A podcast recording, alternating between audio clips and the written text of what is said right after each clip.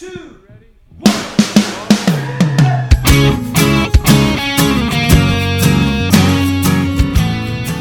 Hello and welcome to Say That, the podcast where your big questions get real answers. My name is Matt King. I'm your host here in the city of Chicago, and joining me here is Glenn Fitzgerald, the founder of Mission USA.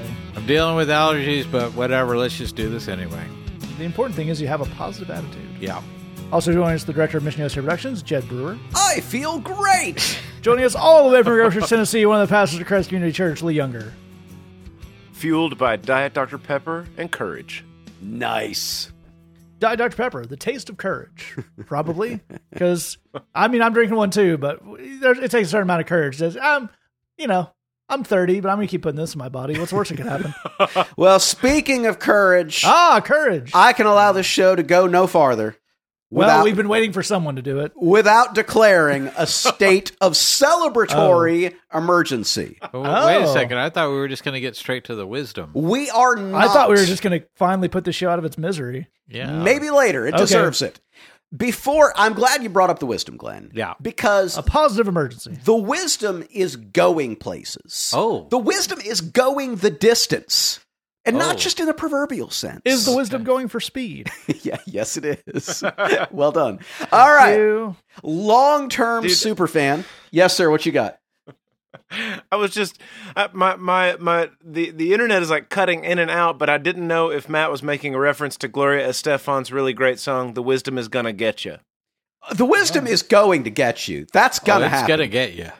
Absolutely. So, just as something like when you hear like a strange house in your uh, a strange noise in your house late at night, you know, Yeah. and you start to get scared. That's just the wisdom. Don't worry Yeah. about it. Yeah. Okay. I don't think. No, you don't check out the noises that are in your house. Nope, just the wisdom. All right, but here's the key thing. Yeah. Long term super fan, um, our brother from Colorado, brother James, uh, awesome dude, and been a huge blessing to us. Big accomplishment today. Uh, ran a half marathon. We're very we're proud of him. We're happy for him. But now here's the key thing about his situation. He noted, you know, you'd expect that if someone has a big accomplishment, they would have the celebratory Facebook post. I Right. mean, that, Yep. that just makes sense. So here's the distance, here's the time, here's the route, the whole thing. But here's the part, here's why I bring it up. He said, You know what really got me through this race? You know what was there the whole way? The wisdom of the Say That podcast. Whoa. Gentlemen, we ran a half marathon. Yeah, we did. Yeah, yeah, we did. This podcast did a half marathon today. We did it, did y'all. that. That explains why you're wearing that medal. The wisdom went the distance. Yeah. Now, I think this should be just the start of bigger things. Oh, yeah. Now, before we launch into this insane rant that I'm sure is coming, Right. I feel the the almost Sisyphean need to be the voice of reason on this show. Okay. And I have Brother James' Facebook post pulled up right here. Um, he gives his first her first half marathon completed two hours and eight point six minutes. They Fantastic. said he could not have done it without. well, it says in, in par- in parentheses, which is very nice of him. Listen to the Say That podcast. So uh, we're inferring a whole time. Yeah. we're inferring driven by the majesty of the wisdom. Obviously. Um, there's a lot that's uh, we're reading into here. Matt, to me, are we reading into it? Yep. Or are we acknowledging what James was clearly trying to say? Look, we're just helping James express how much he could not have possibly finished this half marathon without us. James is a And good dude. And clearly, he didn't want to embarrass us Right. by gushing Yeah. in a public Right. forum. But, James, message received, buddy. Let me let me tell you what. That's also the message pe- Jed takes from people not complimenting him. is, I know you'd just be embarrassed to say it. Right, that's But right. thank I- you. You're, you're, thank you. Here's what here's what basically what I'm understanding Yeah. is that we have scientific proof you can listen to this podcast No. and immediately go out and run a marathon. This is this is what I'm saying. That's yes. offensive to both it. runners and scientists. Yes, you, you have it. You've got Don't it do that. You could Don't just put on the podcast think, well, I've, ne- I've never done it happened, before a marathon. It, happened, There's Matt. Scientific. Let me ask you a question. Could you listen to this podcast and run through a brick wall? We No. don't know. We do know. The answer's no. Don't do that. Well, I think someone should try it. No, no one should try it. Wear a Try this at home, kids.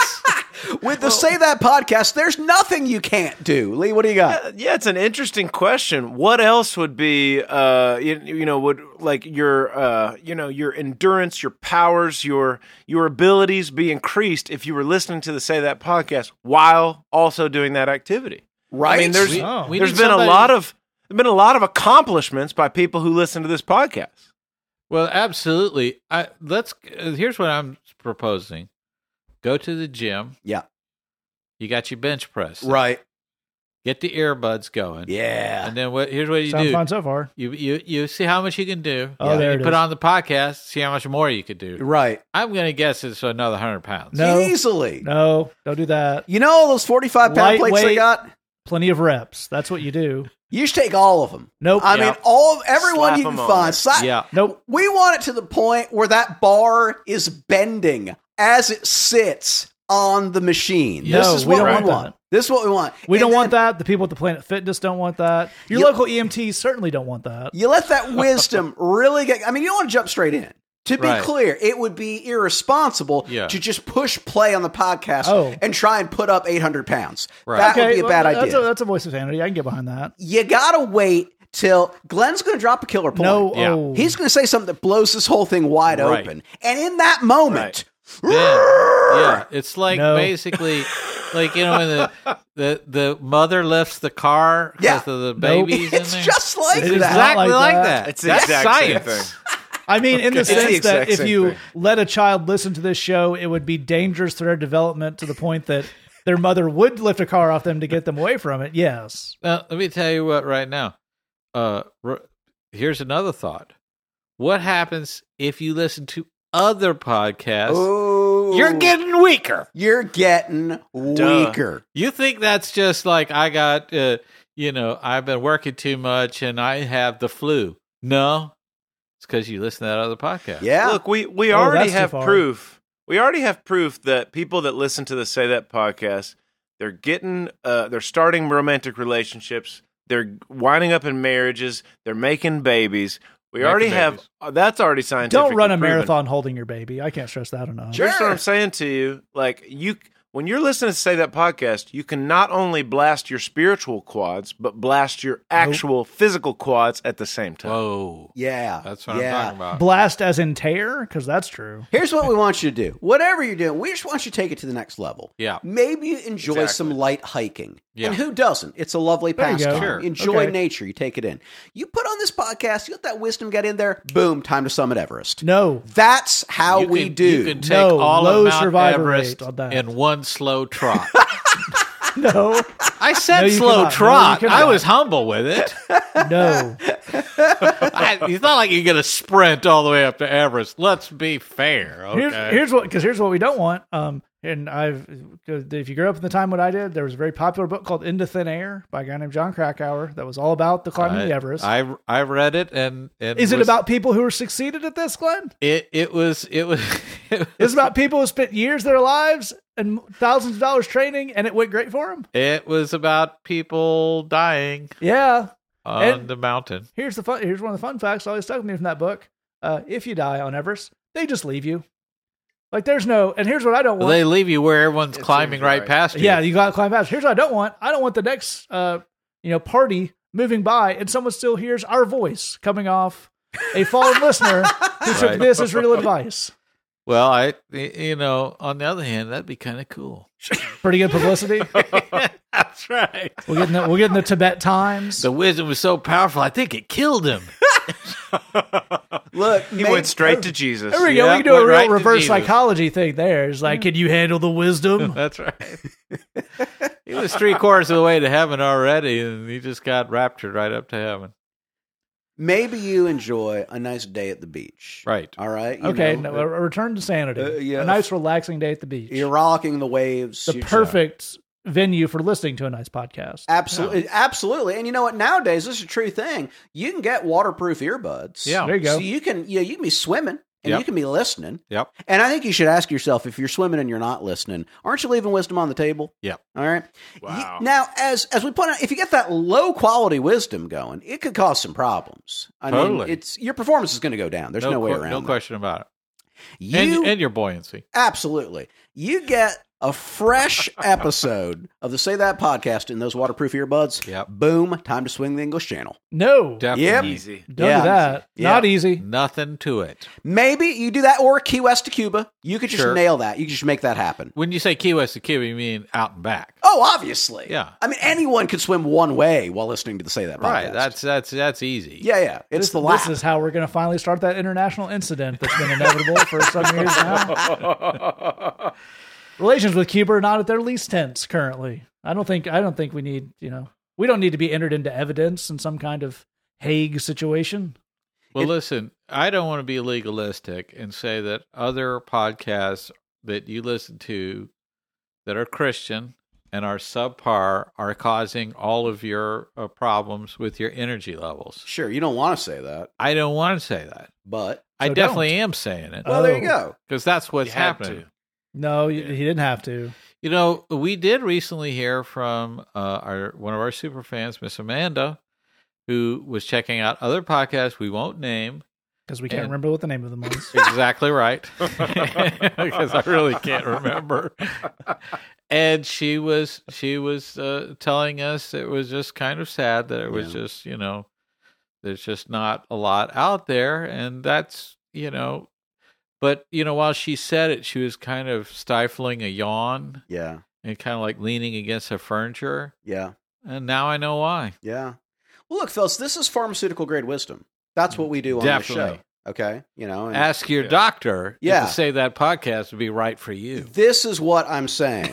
But now I do, given that we're having an emergency moment here, Yeah. I, I do have a gripe. I have a criticism. Okay. Um, I've got a concern. And, Okay. and this is obviously, we're very happy for James. We're very proud of him. It's a big accomplishment. It's an amazing thing. You mean James and us? yeah, absolutely. Well, that I'm glad you said that because you're bringing it. Where's our medal? Yeah. Okay. I mean, obviously, James, Yeah. I assume, has a medal as well. He should for completing a you know major athletic event. Right. But given that we're the wisdom that really made this whole thing possible, Yeah. I mean, really, could he have actually done it without us? And well, we don't have proof of not that. I mean, we would need like a series of you know studies with controls and whatnot. We don't, you know, we don't have the luxury of that. So I think it's safe to assume that really what got him across the finish line was us. Where's our medal, Glenn? Well, you know, when uh, in in in baseball, when you win the the World Series, when you win the championship, they give out rings to all the players, but they al- they also give out rings to the coaching staff, yeah, to you know the the trainers, everybody. in the wisdom rings. a big championship Wow. wisdom ring. yes, yes. You know, because they have like diamonds and Sure. the whole configuration with rubies or whatever the team colors are, you know, all that kind of thing. Yeah. I think that looked pretty uh, pretty sharp. yeah. I'll tell you what, I would settle for uh, a donut as a ring. Okay. Glenn just wants an excuse to wear man jewelry. well, yeah, I'm just saying some baked goods wouldn't hurt, James. yeah. Well, I that's you know what uh, you don't need if you're running marathons, you shouldn't be eating those donuts. anyway. No, send them our way. yeah, I don't Look, know. John Belushi said they'd been on his training table since he was a kid. what I'm saying to you is the wisdom the doesn't fuel itself. Right. Yeah, I mean that's another good point. You you know because you, have to like uh when you're running a marathon, you got a carbo load. You, I've heard that. I don't know what that means, but I know you got to do it. Sounds hardcore. Uh, but it's the same thing. You got to fuel the wisdom Absolutely. that's powering you through this. yeah, it's time to give back. Yeah, I mean, James. you're, you're gonna have a whole uh imbalance in your electrolytes and whatnot, dude. this has turned into a very weird mob thing where it's like James opened a very successful store and we sidled up to him and we're like, it's great that we're all in business in this store together. and now we're calling we're calling for the kickback. Duh. Yeah, it's uh, Chicago. Okay, Yes, it is very much like That's how we do. Okay. You know what? Before this spirals any further out of control, which we've probably waited too long. Um, Yeah. James, congratulations! Excellent. Uh, amazing. Yeah, we're we're we're proud of you. Uh, we're delighted to have played any role at all, which was basically none. But None. We did it. Less than none. but we'll gladly take we'll gladly take credit we don't deserve. Congratulations, and on Also that basis, donuts. also donuts. I declare an emergency off. Indeed. Yes, I think if here, let me, and I want to get bogged down in it, but I'm just going to throw this out there, and maybe the people can take this on board. Now, you know, if you've ever, it's we're recording this on the the weekend of the Kentucky Derby, and you notice when the you know they're riding the horses, sometimes they have the little crop, and they're hitting the horse. The idea is you hit it in the the back part, so it wants to run away from that pain and go forward. Is it possible that's what James was doing with this show in his earbuds? it would just Wow. create some kind of That hurts, man. deep, you know, hurts. evolutionary response to just get further away from whatever this is. Oh, run away from that. Yeah, that's and good. if that's the case, uh, we can keep doing that and market it. sure. But for now, we'll keep marketing Bridgebox, which we do not use as a bit of negative reinforcement, though Generally, it's a it's a possibility. But for now, we're continuing to help uh, folks uh, who give a small amount of money to the ministry support. We do up here in Chicago what Lee does down there in Tennessee. Sermons from Glenn and myself, music from a from Lee, Jed, and a great number of our friends. We're in the month of May, where our topic is how do I build better relationships. We're looking at that all month. I'm going to take you out this week with a song from that from our actually our April edition of Bridgebox. So it comes out every month. Lots of good stuff. MissionUSA.com slash Bridgebox if you want to check that out. We jump to our first question here. It comes in anonymously and it says, Hi, say that. How do I help and encourage my sister who is struggling with depression and anxiety? Thank you. And Glenn, obviously, uh, I think this is a pretty wide ranging thing. A lot of folks they don't do even deal with this themselves. Touches so many people that you almost certainly know someone who deals with that. And For sure. I love this basic idea of we're not trying to solve anything, we're not trying to diagnose, but how do I encourage someone as they're doing the things they need to? Well, I think the the first thing is is to have be able to adopt a mentality of I'm not going to judge. Amen. It's it, it's a tough thing because you, when we see people who are clearly um eh, clearly not happy and clearly suffering in some sort of way, you want to come in and make some declarations of of you know this is wrong, you are wrong, don't do what you're doing, stop it, and so on and so forth. But it's all too easy for that to go into uh, a condemning place, uh, a, a place where you're putting someone down. You may start by condemning their actions or behavior or their thoughts and feelings, but then you may end up getting into condemning the person, or or at least they Right. might feel that you're doing that.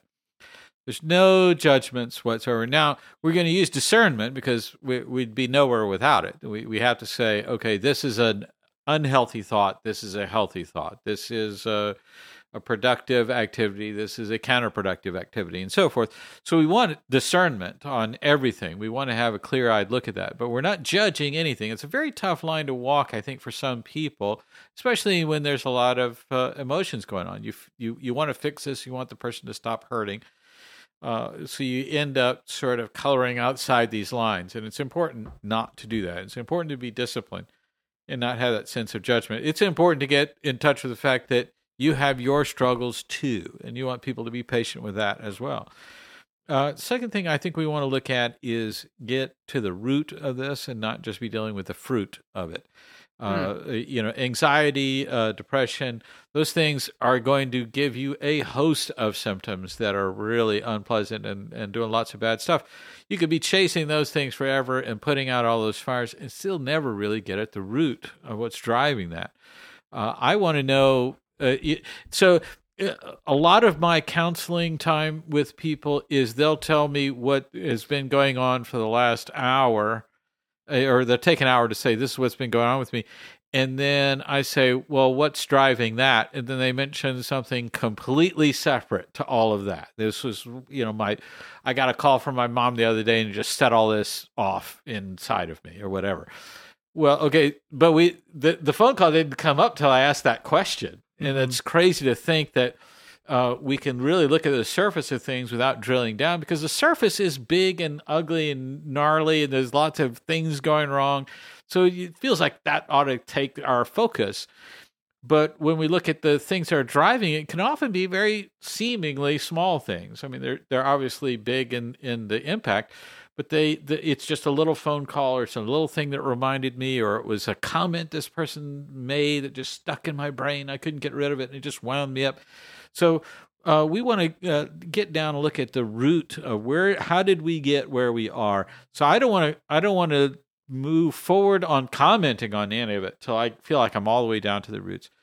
Uh, last thing i'd say is uh, to recognize we control emotions are hard to control. You you can't really do that. You can't just say feel happy now stop feeling sad Yeah. now. That's you know emotions aren't like that. They don't work that way it's important to uh, get yourself into a, a, a mindset where you're differentiating between emotions and thoughts. You know, thoughts you control. If someone else is controlling your thoughts, we need a whole nother podcast for that. That's, you know, uh, the aliens from outer space or something like that. You control your thoughts, and your thoughts are what you will use to navigate your way out of this. You change your ways of thinking. You change your the habits that you have with your thinking. You change the way that you talk to yourself about these things, and you do all of that based on what God is telling you about you so that it's more in alignment with that.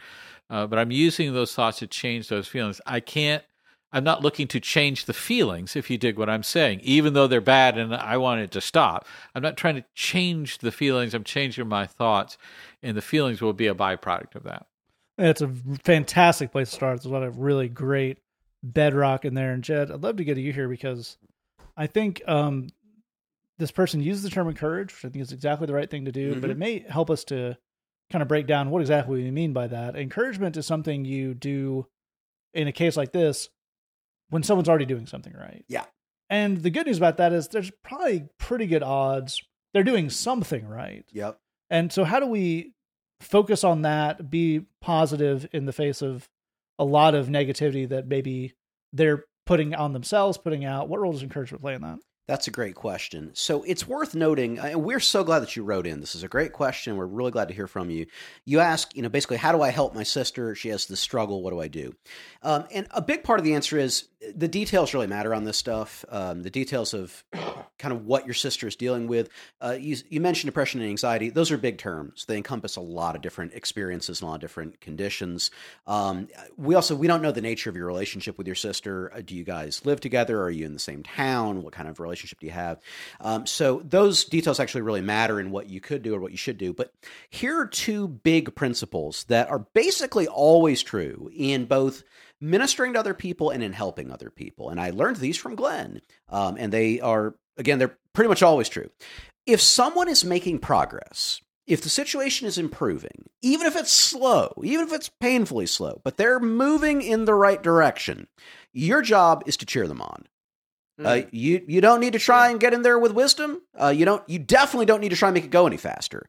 Just cheer them on. Um, you would know better than I would how to do that with your sister. Uh, that could be everything from baking brownies and taking them over to a phone call to seeing a movie together. I don't know. That that really depends on your relationship. But if she's making progress, if she's improving her situation, if she's doing anything right at all, cheer her on. That's that's the job. That's the thing. If she's stuck, if either she's not making any form of progress or god forbid things are getting worse then what a a christian would do in that situation is to lead out by example. Let's unpack that for a second. If you're leading out by example then that's about saying what are the things i wish she was doing in her life? How do i model those in my own life? How hmm. do i set an example a trail that she can follow? So Amen. As an example, um, I, you know, maybe you say, yeah, I realized, hey, sis, you know, I've realized I'm having some struggles in my life. And it got me to thinking, you know what I should do? I should go see a counselor and talk about these struggles that I'm having in my life. So I did. I went and saw a licensed clinical therapist and we talked about my issues.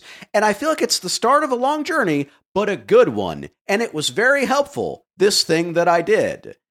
That's way more powerful than you might think. The, the funny thing is, people, the people that know you and care about you, they watch you. They they see the decisions that you make. They see the moves that you make in your life. If you take a step to better yourself, they will notice that. They they really really will. If if you do something that requires courage and vulnerability on your part, and and it's you know something that's a, a hard but good step, they will notice that you did that. That doesn't mean they're immediately going to follow suit. That's okay people kind of come to readiness to make changes in their own time and on their own schedule. But man, is having an example to follow a valuable thing. Mm. I can't tell you how much easier it makes it for people when the focus is just on the courage to take the step rather than figuring out what the step would be plus the courage if you can show through your own life and your own actions what the step would be, so all she has to worry about is finding that courage, you have made her life so much easier. You've made that journey of healing so much easier for her, even if it takes a while for her to decide to do that. One more thing. Um, depression is one of those terms, and anxiety is one of those terms that we use colloquially a lot nowadays. Um, and again, that can mean a lot of different things. Um, it, that's actually those are both clinical terms, um, and so we want to be really precise what we mean about them. Uh, I want to refer you to one of our other podcasts. Uh, we do a weekly radio show on Rock Radio uh, called The Bridge Loud. Um, episode two thirty one, we had our friend Dr. Sunitha Chandy, uh, who is a clinical psychologist, come on the show and basically break down what depression is and how it works and what the deal is with it. Uh, brilliant, brilliant um, uh, psychologist, great stuff. It's episode two thirty one. you you can go to thebridgeloud.podbean.com thebridgeloud.podbean.com, episode 231. Uh, definitely worth a listen uh, and get kind of some good background on what you might be dealing with. Yes, and if you're listening in another podcatcher, be that uh, the Apple Podcast app or wherever you listen to podcasts, there should be a place at the top of this show where you can click on who publishes it. So in this case, it would say Mission USA Productions, and the Bridge Loud will be on that uh, producer page under, as one of our other shows might be an easy way to find that. And Lee, you speak up here because I think a lot of what these guys are talking about, which is it's very smart and it's definitely what we do when we deal with folks who are having issues and, are, and they're moving, eh, making any kind of progress, as Jed's pointing out, is there's a a starts for a lot of a lot for us a lot of times that starts with an acknowledgement of how much can we be involved in the process of them making a change and what is too little and what is too much on that. So how do we go out about finding that? Yeah, that's a good question. I think that there is a there's a natural kind of temptation to feel like okay, somebody that I care about is having a hard time, therefore my job is to solve it. And that can be tough. Um, it can be a tough thing to feel like I, I've I've got to swoop in and fix this situation. It's not really the way that you want to think about it, although it is super tempting to feel that way because you care. Um, because you care about this person, you feel like I want to fix it, I want to solve it, I want to make sure that I want to create happy for them. Uh, that's it's natural. It's not a great tactic. Uh, exactly as these guys are saying, what you want to do is run support. Um, and one of the things that's that's funny about this, and we don't often think about it, is that could involve something as simple as meeting physical needs. Really, just making sure that they have what they need physically, um, that they're that they're eating well, that they are set up for exercise, that they're you know getting to work on time, all those kinds of things. Be able to make yourself available to listen, make yourself available to encourage them. I, I love I love what Jed's saying about being that, you know, setting up an, an example for them to follow, and all of that. And and I love the, also the idea of coming alongside them and and kind of taking um, taking an inventory of things that help. There's a weird thing that happens where when a person is in a kind of uh, kind of a downturn where they have uh, you know a wave of a wave of low feeling or a wave of anxiety or depression, they can't really remember the things that make me feel good the things that bring me life, the things that help. Um, but there are those things that, like actual practical things, that if I take these steps, I will feel more encouraged. I will feel more lively. I will feel more engaged with my life and who I am and all that kind of stuff.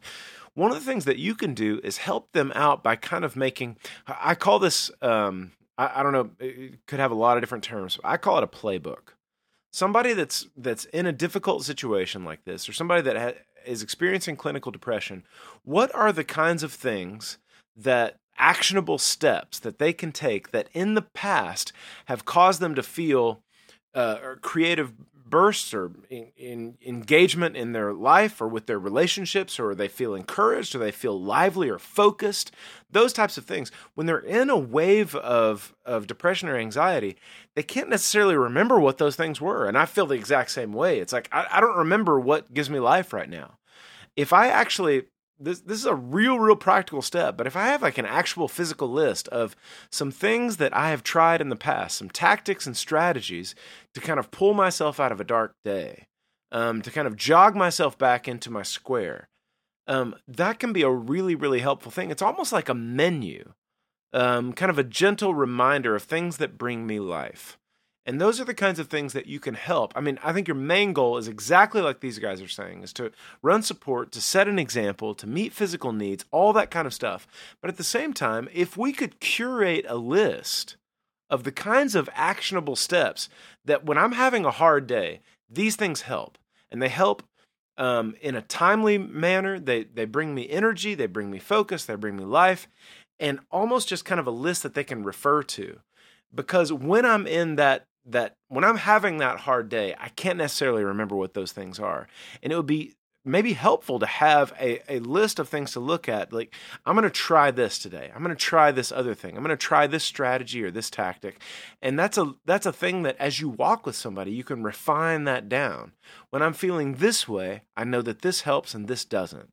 When I'm, when I'm experiencing this kind of experience, as, as Jed's saying, this is a broad term for a lot of different kinds of experiences what are the things that bring that that bring some energy, that bring some life, that bring some focus, that bring, you know, just kind of a buoyancy. This is a this is the kind of thing that that you can help with as somebody that knows your sister, as somebody that has a relationship with her, an ongoing thing, to walk alongside her by not only meeting needs, not only give an example, but also helping her curate a kind of list of go-to actionable steps. I think that is all very, very good advice. And we do want to remind you again, and I'll put the link in the episode description. You can check out the Bridge Loud episode 231 with Dr. Sunitha Chandy for a little more uh, clinical uh, take on uh, what we're talking about here. And it is one of those things where, um, to an extent, you can take this too far. To an extent, understanding the problem does help with applying all the good advice these guys gave you about kind of focusing on those things you can do as someone who's outside that situation, who's offering some help. And uh, having an understanding of what's really going on in someone's mind can really help to not put too much pressure on yourself to fix it, to press too hard, to uh, make them try to feel happier, which can be a real uh, double edged sword when the inevitable frustration comes out of, hey, you're really bumming me out with all your uh, your depression, so why don't you knock it off and just be cool? So all good stuff. We're gonna move on to a somewhat related question, actually. Our second question here comes in anonymous with our email address it says, my wife is in a deep funk. I want her to have time to work things out, but I'm getting frustrated. Should I just keep giving her space to work things out or push her into finding a hobby or a job? Uh, she recently lost her job, but money isn't really an issue, but I wonder if work would be good for her anyway. How do you support someone who is suffering but doesn't have much energy to do anything? And Jed, let me start us off here because I like this um, kind of as a um, example of a lot of the the principles we were talking about in the yeah. previous question someone who has um, a problem. Uh, first of all, we can uh, definitely commend them in timing this well because the phrase "I'm starting to get frustrated" is the time to seek options for redress. Yep. I am frustrated is when you're going to have said something that will make this a lot worse. Yeah. But as far as this, um, I think it's it's a false binary, mm-hmm. but it's one I totally understand. Of do nothing or get in there and try to fix it. Right. So, what is a much more what's is there a better way to look at this than those being stuck between those two options? Those are great questions, and so let's actually start there for a second. Um, in a marriage relationship, and we want to be clear, marriage is a singular relationship. There, there's stuff that would be true in that relationship yeah. that, that wouldn't be true in other relationships.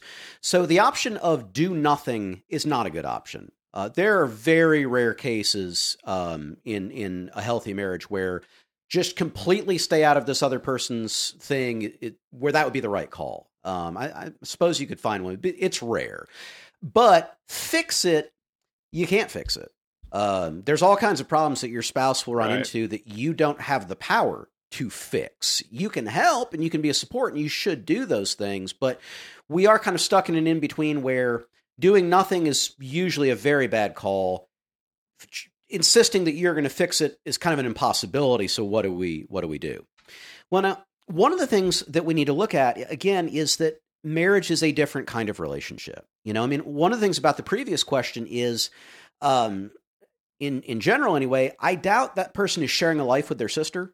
Um, you know, they they have their own lives, they do their own deal. Maybe they see each other every couple days, maybe they see each other, you know, less regularly than that. But they they've kind of got their own lives, and you know, hopefully they are encouragement to each other, and then they part ways and they go back to just you know their regular life. When you're married to somebody, you guys have a shared life. You're you're in this thing together. Um, you're you're trying to figure this thing out. So the first thing that we have to acknowledge, and this is a little bit of a double edged sword, is there's not really such a thing as her problems and my problems. Yeah. There's just our problems. Um, it turns out that's the right way to look at stuff, and you really do want to do that. It's also an unavoidable reality. There's no such thing as her problems and your problems. There's just your collective problems. That's that's what you're dealing with. And and so again, on kind of the plus side, that means that should drive a sense of teamwork and creative problem solving, and we're in this thing together and we're pulling on the same end of the rope, which is all really, really good. But the other side of that coin is you can't be a permanent martyr. That will not work. Hello. You cannot be the person who supplies all the love and attention and affection and support forever. That will not work. There is no possible way for that to happen. Unfortunately, I'm familiar with a lot of marriages where people are trying that. That doesn't work. And you should not attempt it. That's that's not how marriage works. That that, that won't work. So, um, what we may need to do since you're beginning to feel frustrated, which you come by honestly, that makes sense, is we want to ask what are we doing, the team that is you and your wife, what are we doing to take care of you and meet your needs? Um, and is your wife participating in that process? This is super important. Um, one of the things that I think it's easy for all of us to lose sight of is that in a marriage, there are no such things as all bets are off scenarios. Um, there may be very, very rare short term things like one of us gets the flu, where I am going to be in bed for the next 96 hours and I can't do anything. Those things happen. That's, you know, and, and no one resents that. And No one should resent that. But eventually, I need you to get out of that bed and help with these chores.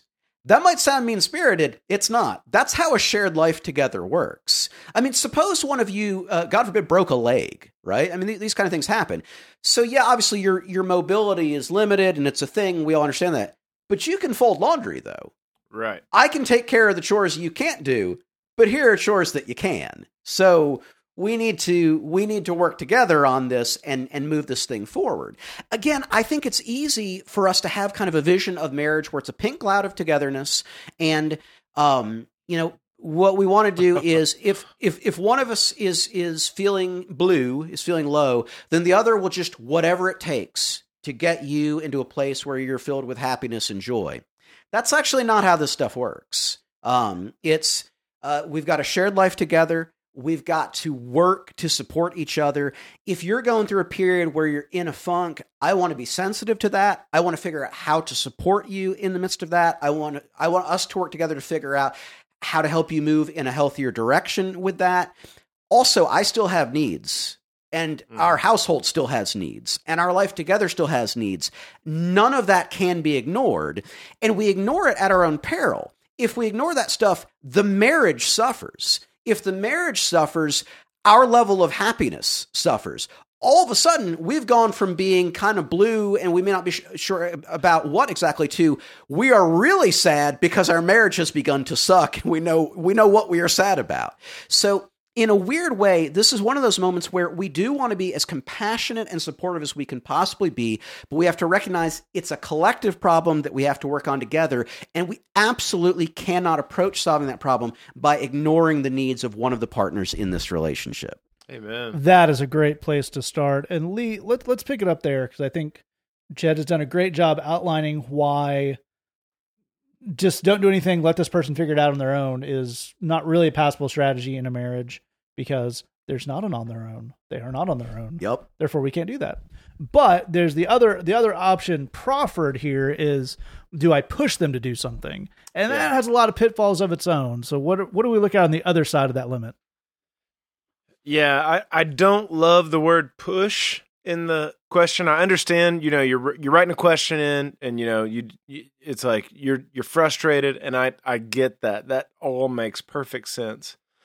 The word push is not going to help you, my friend, and um and we we we need to go ahead and and deal with that because the word push indicates something that is critical to exactly uh, kind of the crux of everything that Jed was saying there.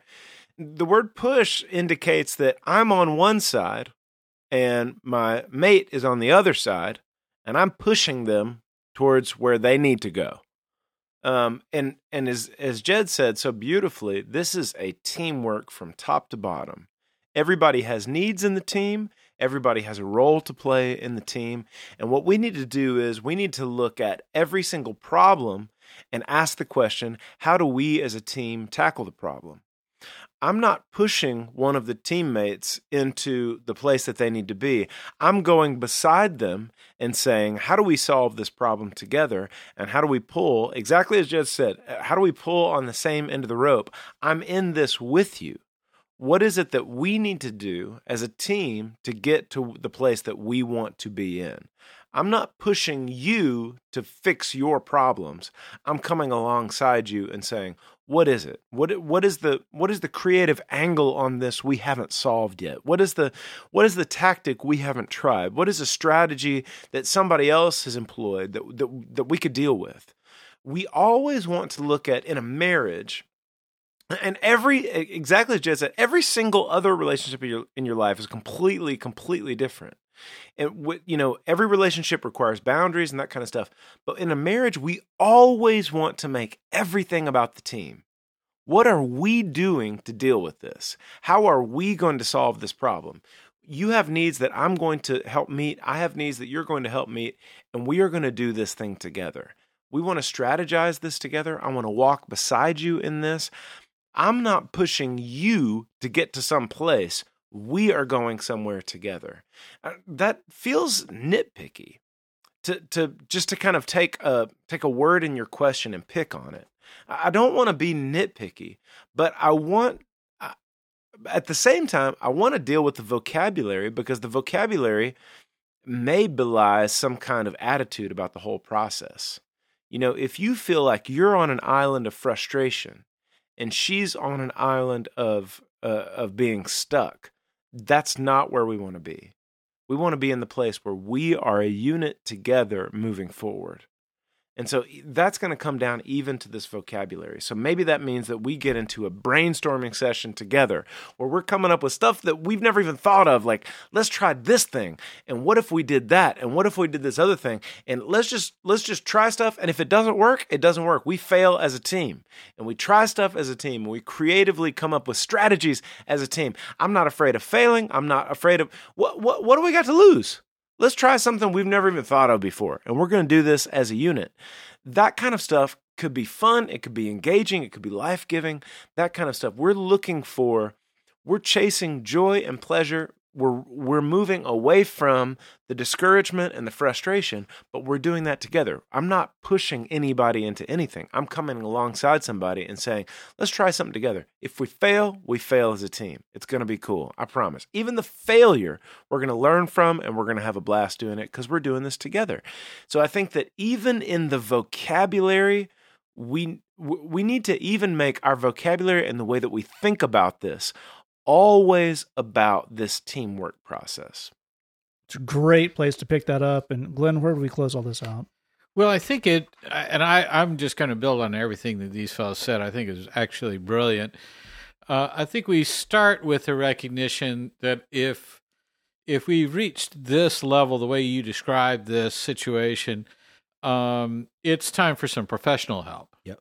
And um, the thing about getting professional help, and and I'm talking about uh, seeing your your GP uh, and getting just a general checkup, and having that doctor perhaps refer you to a psychiatrist who can prescribe meds if necessary. You can do blood tests, look at your your total physical picture to see if that's uh, that's an element of what's going on here.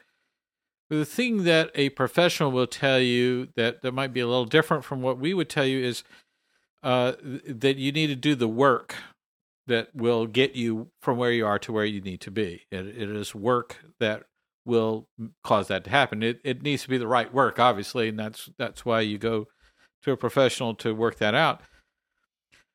Uh, but I think um, I think it's important as we move forward on that to look at um, that work element and take that with an understanding of what are they working against. I mean, what are they working to overcome? What is the impact of, of depression? As Jed said, uh, depression is a bit of a loaded word, and uh, if we're talking about a clinical depression, that's different from being in a in a down mood. So these are uh, there's a very wide spectrum in here. Excuse me, but we're assuming this is you know towards the more extreme end of that uh, spectrum. If it's really running things aground, it's important to recognize that depression has that way of sapping the energy out of people. Mm. It just you feel like the wind is out of the sails. like, There's no gas in the tank. I just want to crawl back into bed, kind of a thing. And to say to that person, we need to work hard on this. That's it's a tough thing to hear when you're in that situation. Uh, if you need to find different language for that or whatever, that you know, you do what you have to do. Uh, I'm with these fellas on uh, the the the push word. The push jumped out at me as well. Um, I don't like putting square pegs in round holes. I think we, as Christians, we can get into a mentality of you got to get out of your comfort zone and you got to push yourself, man. And you know, uh, that's the sound of bad strategy right there. Uh, good strategy is you do stuff that's smart and you have a release right away. You have freedom right away. You feel better right away. Uh, so uh, I, I don't like the idea of uh, thinking the, of this in terms of challenging what you're comfortable with necessarily. That will be part of the journey without question, but it's not a curative in and of itself. Uh, really, what these fellows were talking about is this idea of strategy and creative solutions. I love this this way of looking at it because uh, the you you will get work that you need to do if you if you're on this process. But we're not going to be giving attention and sympathy based on the happiness level or depression level. We give attention and sympathy based on the work. So if you do the work if you try the strategy and the strategy doesn't work you still get the attention and the sympathy because you did it. You succeeded you gave this a try. It didn't happen to work. We'll just try something else tomorrow. That's okay. And that's that's we're we're learning, we're growing, we're getting closer to the solution by eliminating things that don't work. That's all positive. Uh, if you are giving it your all, we are celebrating that. It's it, it's you're still in a place of suffering, so it's not like we're going to paint a smiley face on that. Uh, but if you're not doing the work, that's a different thing. You're not doing the work. So therefore, now we're in this enabling territory. And enabling hurts everybody. It hurts you, it hurts her, hurts the marriage. And I think once you get into that mentality, once you get that understanding going, uh, you want to draw that line very clearly. And you have to be prepared within yourself. You're not going to play that martyr thing, as Joe was talking about. Uh, that's going to lead to a negative thing all the way around. Doesn't mean being cruel, doesn't mean that you're being mean. Again, I think we, we need to have a 100% understanding of what depression does. I think it'd be great if you had your your your your spouse uh, sit down with a, a, a- counselor, a professional counselor who, who goes over that with them. Again, I think a psychiatrist might be good for monitoring some health levels. But it, I think it might be good for you as a spouse to sit down with the same person and say, "Tell me what I'm dealing with here. What, what, what, what do depressed people go through? What are their thoughts? What you know? Help me understand how to be a good person in this situation. I think that will arm you and help you deal with this so much more uh, effectively, both in the understanding and the holding accountable element of this as well. Um, uh, final thought. Um, all of this really for me i'm filtering through the lens of discipleship. So discipleship is just taking people where they are helping them get closer to the lord uh, from the, from wherever that is.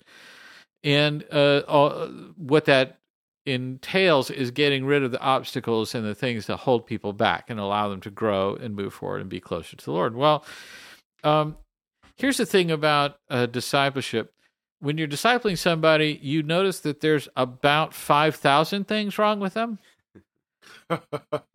and they mention all 5,000 of those, uh, you, you know, in, in a steady rotation over and over and over again as you're going through that process of discipleship.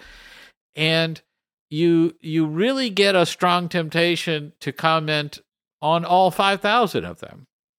Uh, if you do that, you're going to break the person they're not going to listen to you anymore. Uh, what you need to do is pick the one thing that's at the top of the list, the thing that God wants us to focus on right now. And then that's, we focus on that and we don't deal with the rest. We're just addressing the thing that's top of that list. The thing that's top of the list is never going to be the thing that you're most frustrated with and that's the that's the thing as a spouse. Sometimes you you get so frustrated you move something up that list. It's not a priority. Now's not the time for this. This isn't what god wants us to focus on. But you're just so frustrated you end up kind of uh, speaking out of turn with that and and uh, elevating yeah. that. Um, having that discipline to know exactly what we're working on. If she's working on that and you're working on it and everybody you're going to have progress and that's going to give you uh, something you can cheerlead on that's going to give you a, a, a, a, sense that this is moving in a positive direction and allow you to be patient with it as well. That's all fantastic stuff. Jed, one more thing on this? Uh, love everything Glenn said. If you're wondering how to figure out what that one thing might be, uh, like what's the thing that's actually at the top of the list as opposed to the thing you're you're frustrated about? Obviously, you want to pray about it. That's mm. a very very big part of it. But one of the things that we do a lot is to look for what's the through line yeah. of of the top dozen struggles that my spouse has what's the thing that runs through all of them that ties all of them together it may not be a terribly obvious thing but that's a good thing to to pray about particularly if you're if you're new to the idea of listening to the lord is to ask lord show me the thing that runs through all of these what's the one thread that runs through all those needles you'll find yeah, it there there yeah. is one there yeah. but that's almost certainly the thing that we want to focus on if you're trying to find that one thing Excellent stuff. We're going to move on to our final question here. It came in to our email inbox and it says, when enforcing boundaries, is it important that the person we enforce them against understand why? Or is it what matters that we enforce the boundary and however the other person spins it in their heads is on them? I think it's a great question. We we talk a lot about boundaries on the show. Uh, a lot of a lot of what the questions we get are uh, something where someone needs to set a boundary. That could be with a roommate or a family member or uh, someone at church.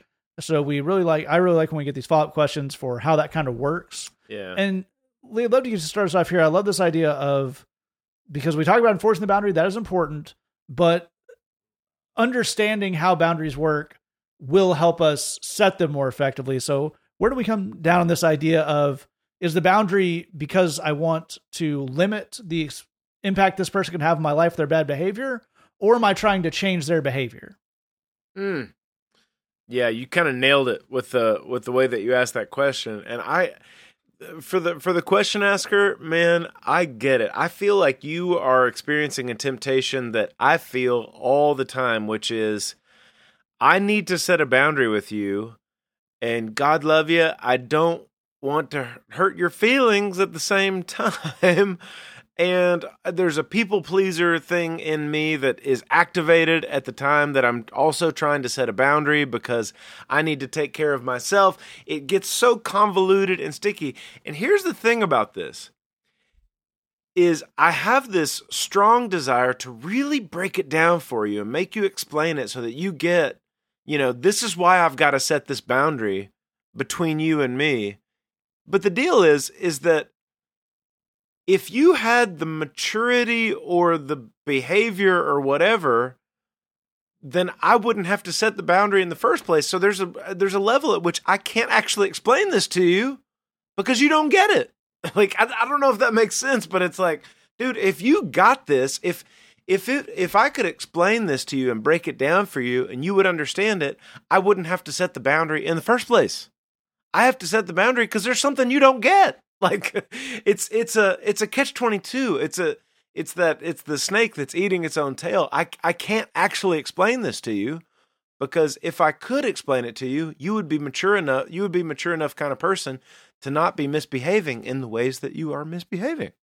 Um all that to say, exactly as Matt started this out, when you have to set a boundary in a relationship between you and another person, that is, uh, you are stating what you will do and what you will not do. You are not trying or attempting to change that person's behavior. That is outside of your control. You can't change their behavior. What you're saying is, this is what I will do, and this is what I will not do any longer, any further. I am telling you what my behavior will be, but um, you don't have to uh, break this whole thing down for this person. They're not going to explain it. And by the way, if you were to break this whole thing down for this person, uh, they would go ahead and explain to you how you're misunderstanding them and how you don't need to have the boundary. And then it's a whole nother conversation. I know this from many years of researching this and over explaining myself to people. I oh I I can't come to the party on Saturday night because you know we just had uh, we had so many things going on and you know you that thing of like i need to make an excuse and i need to justify all of my decisions to everybody so that everybody's pleased that is a never ending problem. Uh, it's one of those things that's it's it feels weird the first time you try it but when you're an adult you realize you can just say to somebody no i'm not going to that. And that's the end of it and you don't have to say, I'm not going to that because I had too much homework and, and I couldn't get a ride to the thing, or I couldn't find a babysitter for my kids, or somebody had a fever, or whatever it was. You don't have to say any of that. You can just say, as an adult, No, I'm not going to that. And then you don't owe anybody else anything else off of that. We have this kind of natural feeling that I have to perfectly and totally and morally justify every single decision I make. You can actually just not go to something uh, you can actually just not be, um, you know, like, you know, we're not going to room together this semester. We're just not going to. And you don't have to explain it outside of that. What you're setting up is this is what my behavior is going to be. It's a bummer of a thing because if this person could understand your reasoning, they might not have been, you know, whatever it was, done the jerk face thing in the first place it's a temptation to explain and justify the whole thing, but we actually don't have to do that. What you're setting up is this is what my behavior is going to be. I'm not trying to change these patterns in you. I think that's that's, that's a great point. And Jed, I'd love to get you to pick us up there because I think this is a, as Leah's pointing out, a fundamental understanding we need to have about the goals of boundaries. We talk about talk about boundaries, talk about having good goals. It's probably a high time we combine those conversations because uh, one of the things that we talk about all the time about setting good goals for ourselves and for other people is uh, does this have a realistic chance of happening? And is this something I can actually have an, an effect on? Uh, winning the lottery is a bad goal because you can't make that happen. yeah. In the same way, uh, someone convincing someone to change their behavior may be the winning the lottery of boundaries. Sure, in a, in a dark and depressing way. So if if how do we play this into understanding what a boundary is actually supposed to do and can do, and how does that affect the way we use them? It's a great question. Uh, let's uh, Lee gave you great info. Just real quick, let's let's repeat a couple of key pieces there. So, a boundary is a decision that you as an individual make about behavior that you are or are not willing to put up with. That's it. And you inform another person of this decision that you've made, not exactly in an attempt, certainly not in an attempt to tell them what to do, and not even exactly in an attempt to make them change their behavior, but more a declaration of, I won't put up with it, and here's how that will manifest itself should it happen. So, for example, Uncle Ricky, I hate it when you talk about politics at these family gatherings. I know you have your opinions. I appreciate that. I know that they're strongly held. Who's still mad about Taft, Ricky? Yeah, absolutely. That's just crazy. I know you got him. I know you love talking about him. Here's the thing. I I just don't like it. It's just very unpleasant to me. So I'm going to leave when you start talking politics.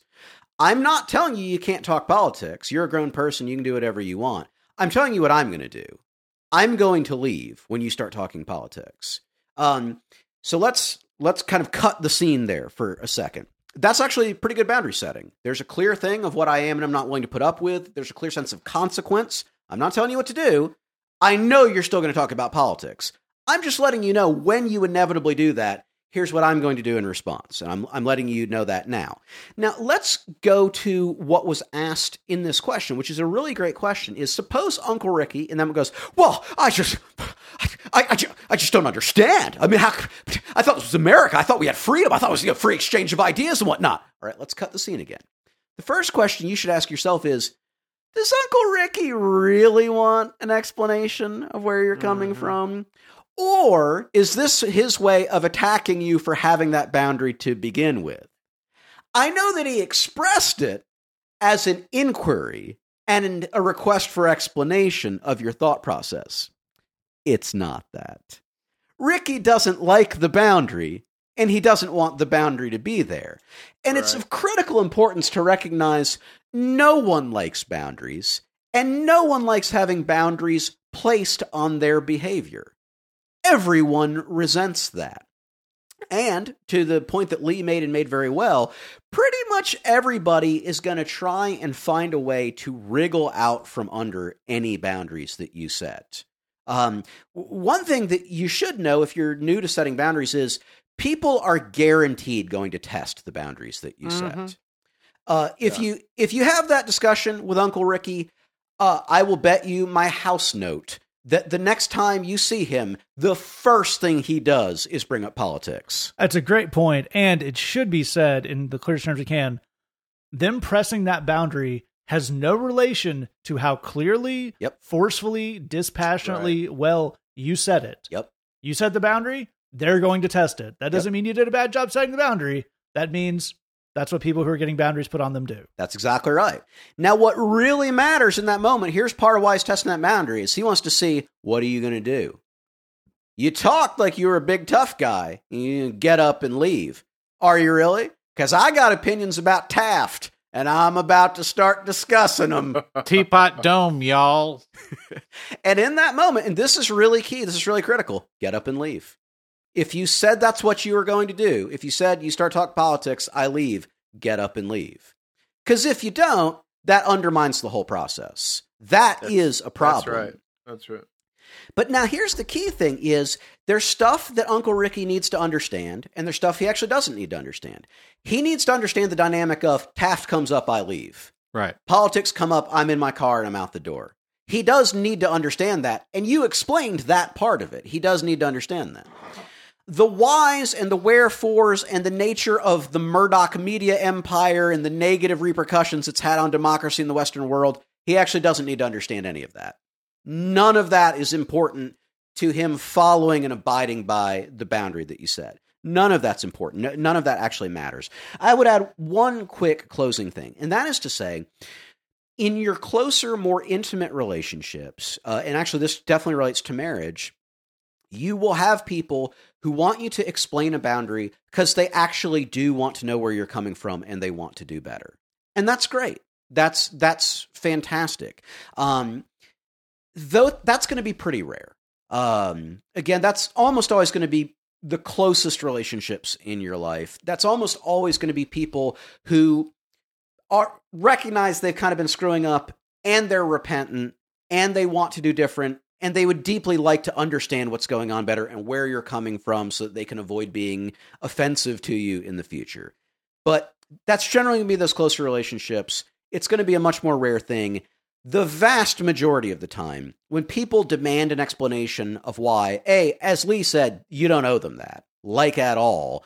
Um, and, and B, um, it wouldn't help the situation. That's Right. not a legitimate request. That's not an authentic desire to understand your point of view. That's just pushback on the boundary.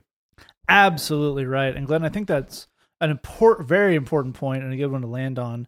Is a part of the point of setting a boundary is to not let yourself be manipulated. It's to not get drug into some of these these conversations and these these spirals and these rabbit holes. Yeah. As Jed is saying, Uncle Ricky brings up uh, politics at the thing, and I don't argue with his points about Taft's graduated tax plan right. because that's that's what he wants Yeah. is drama and i just leave and that's Yeah. how a boundary works i think part of what we can get dragged down on is this idea of but isn't it on me to perfectly precisely explain everything about this situation so that the Right. other person knows that. Yeah. And as Jed points out, that kind of just gives almost an infinite number of openings to uh, lose ground on this, right? That's Yeah. right.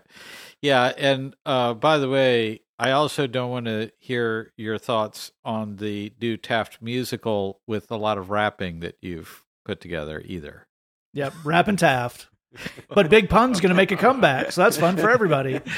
right. So uh, yeah, so, you know, here's what I'm saying: people not from the U.S. are just completely lost on all of that. But No, Uh, the musical happens. They played in the UK, but he's the bad guy. Oh, right.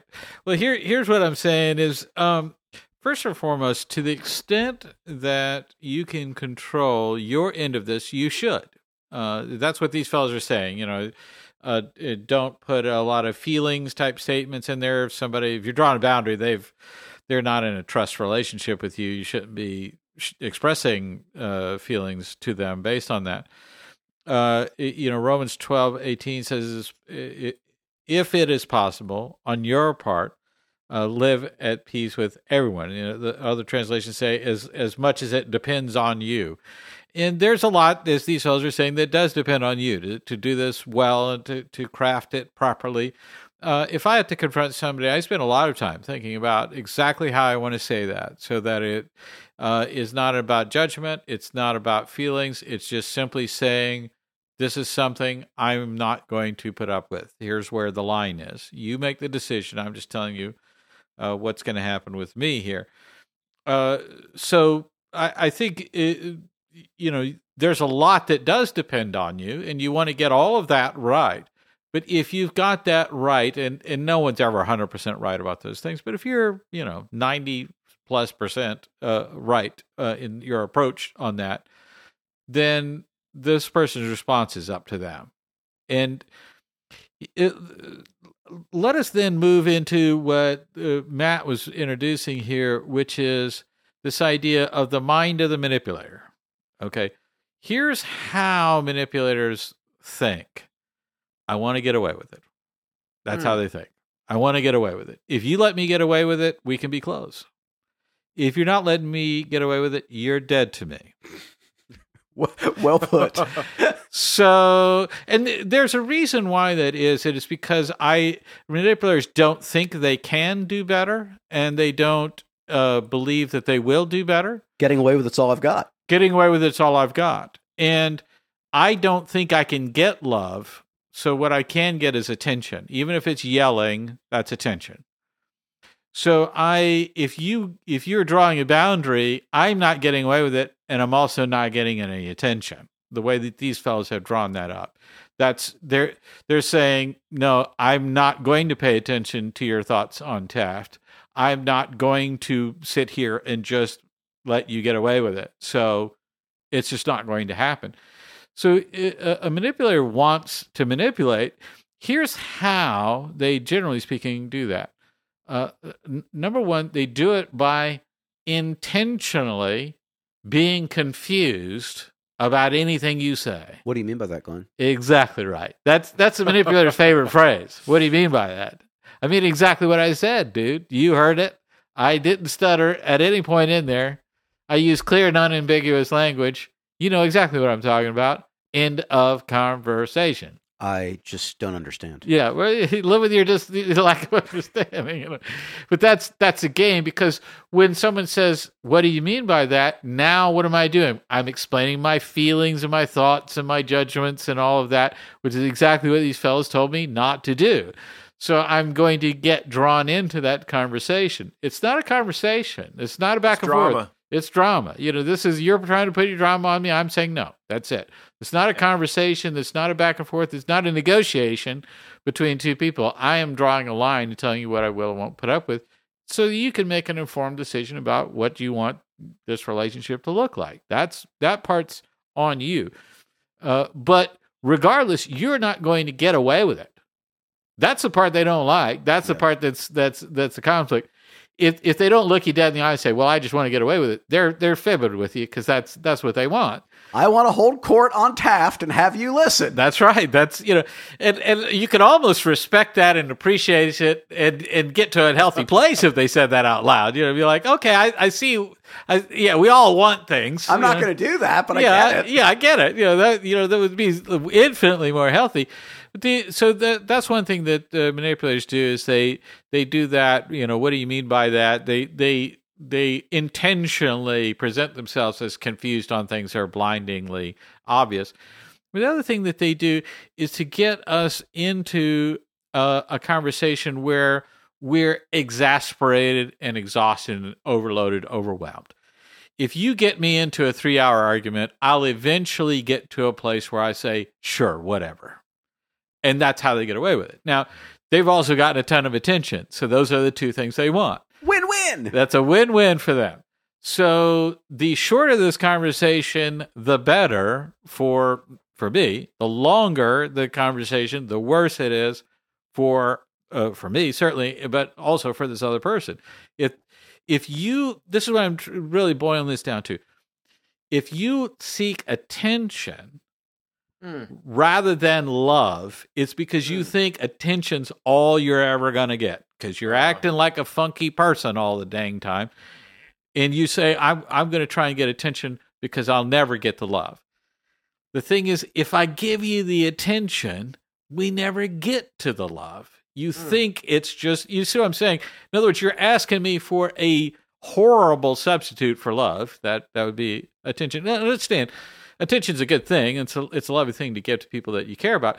But I'm saying, if you're saying all I can get is attention, and then I give you only that, and I act really frustrated and angry, it looks like you're right. I don't love you. I'm just willing to give you attention for funky behavior. So we had to find a way to break that cycle in order to get ahead. I think that's absolutely right. I think all the stuff these guys told you is is fantastic. I, would- like to hi- hang a light on one particular aspect of this that we that we've touched on, and one is uh, and it is we have to be clear in our mind. I think if we want to effectively set boundaries, that boundaries are not up for debate. Yeah.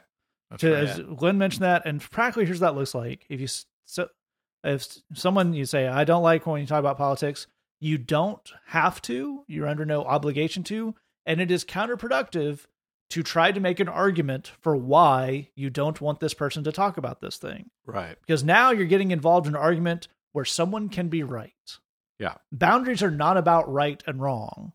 They're about Yeah. what you will put up with and what you won't.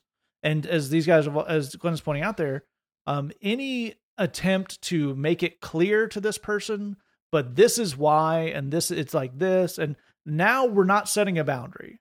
We're explaining ourselves. We're having an argument. We're having a discussion, and all those things can be fine in certain contexts, but they are not setting boundaries. That's a separate thing. To the point where you got to set a boundary, you know, if it's you know the my roommate never washes the dishes and I've had it up to here, and we're just we, this is a boundary. That can't be. I have some down and say as food bacteria builds up. Right. That always that that explanation. If it's you know I don't like when you say this or I don't like when you do this. That always contains a point where there is a gap where the other person has to finish the sentence. You say it makes me feel bad when you say this. It is contingent for you to f- have that argument for them to say, "Oh, well, I don't want to do things that make you feel bad, therefore I will not do that." That's how a discussion leads to change behavior. It has to have buy-in from the other person, which you can't make them do. Boundaries are about saying, "When you do that, it makes me feel bad, therefore I leave." You don't have to take any actions on Right. this. And again, Right. we're not saying that there it's not good to have discussions, arguments, uh, this kind of stuff we're talking about here, but that's not what a boundary is for. So there's different relationships, different tools in the toolbox to manage relationships. If we're setting a boundary, that's not about making it. A boundary is not about making the other person see your side of things. A boundary is most often, unfortunately, for a case where we're kind of sure we kind of think that's not going to happen and we need to alter the situation anyway. That's when boundaries come in. They're very useful for it. And if you stick to your guns, you will be happy with the outcome. We are sure of that.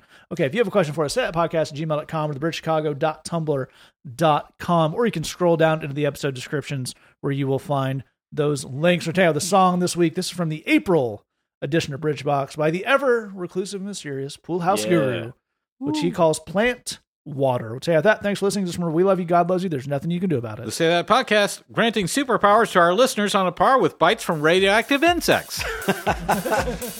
One plants, one waters, God makes it grow.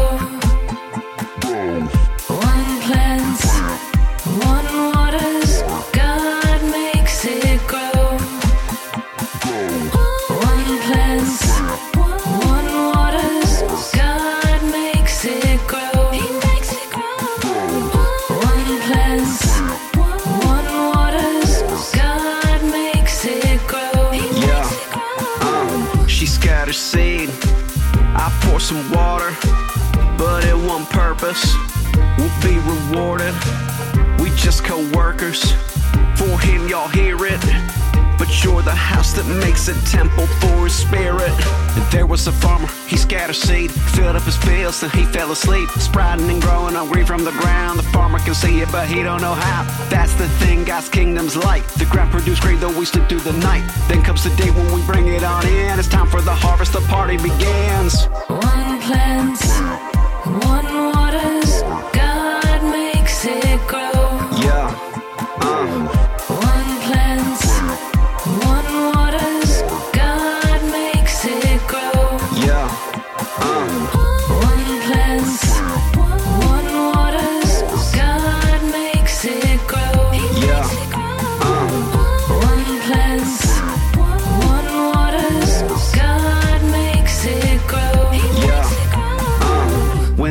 get rough, we all get tired, but don't give up.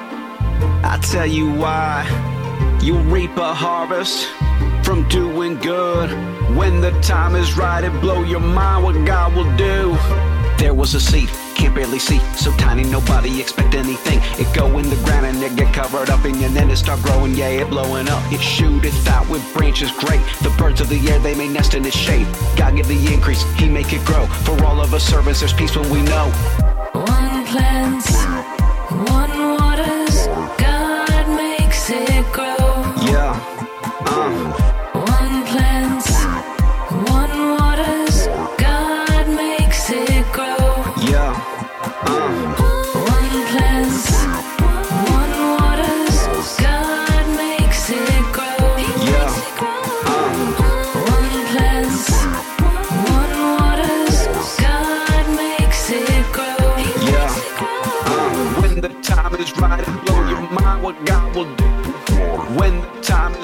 blow your mind what God will do. Uh, when the time is right, it blow your mind what God will do.